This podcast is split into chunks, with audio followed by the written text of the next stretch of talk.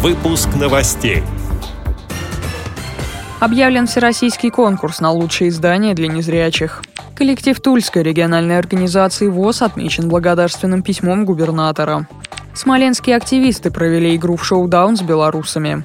Крымчане соревновались в силовых видах спорта. Далее об этом подробнее в студии Дарья Ефремова. Здравствуйте.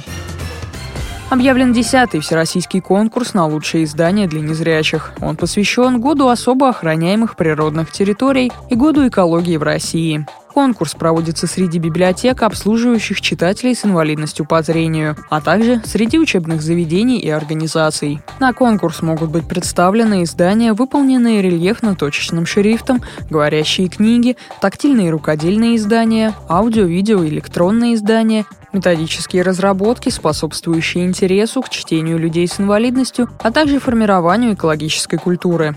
Конкурс стартует в январе. Итоги будут подведены в апреле 2018 года. С подробной информацией можно ознакомиться на сайте Российской государственной библиотеки для слепых.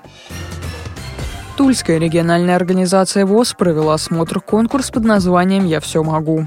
Факторами к успеху стали творческий подход и слаженная работа в команде, а также внимание зрителей, которые все время поддерживали участников.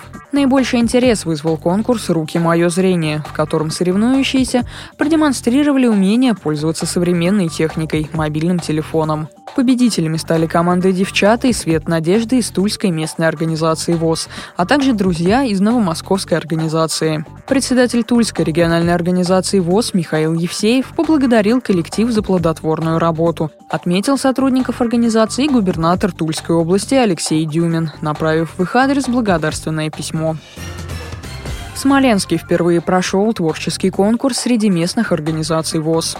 Все задания, выполняемые участниками, были с интересом встречены зрителями. Весело прошло соревнование, в котором исполнялись частушки о работе организаций и Всероссийского общества слепых, а задание «Зрячие руки», где конкурсанты определяли объекты с помощью тактильных картинок, требовало большого внимания. Выход из непростых ситуаций участники искали при выполнении задания «Скорая помощь». Командам устроили танцевальную зарисовку. От каждой из них на сцену выходили пары и тифлокомментатор. Эмоциональное выступление получилось душевным благодаря танцам в сочетании с веселым описанием действа. А после проведения конкурса для членов ВОЗ организовали мастер-класс, а также игру в шоу-даун. В мероприятии участвовали представители Белорусского товарищества инвалидов по зрению «Белтис». С ним у Смоленской региональной организации установлены тесные дружеские контакты. Председатель Витебской организации Константин Ломчиновский внес предложение провести турнир по шоу-дауну между Белоруссией и Россией. В завершении уходящего года спортивную встречу провели и в Крыму. Там прошли соревнования по настольному теннису для слепых, а также турниры по силовым видам спорта – жиму лежа и армлифтингу. По шоу-дауну состязались 7 человек, а в силовых видах спорта – 5 человек.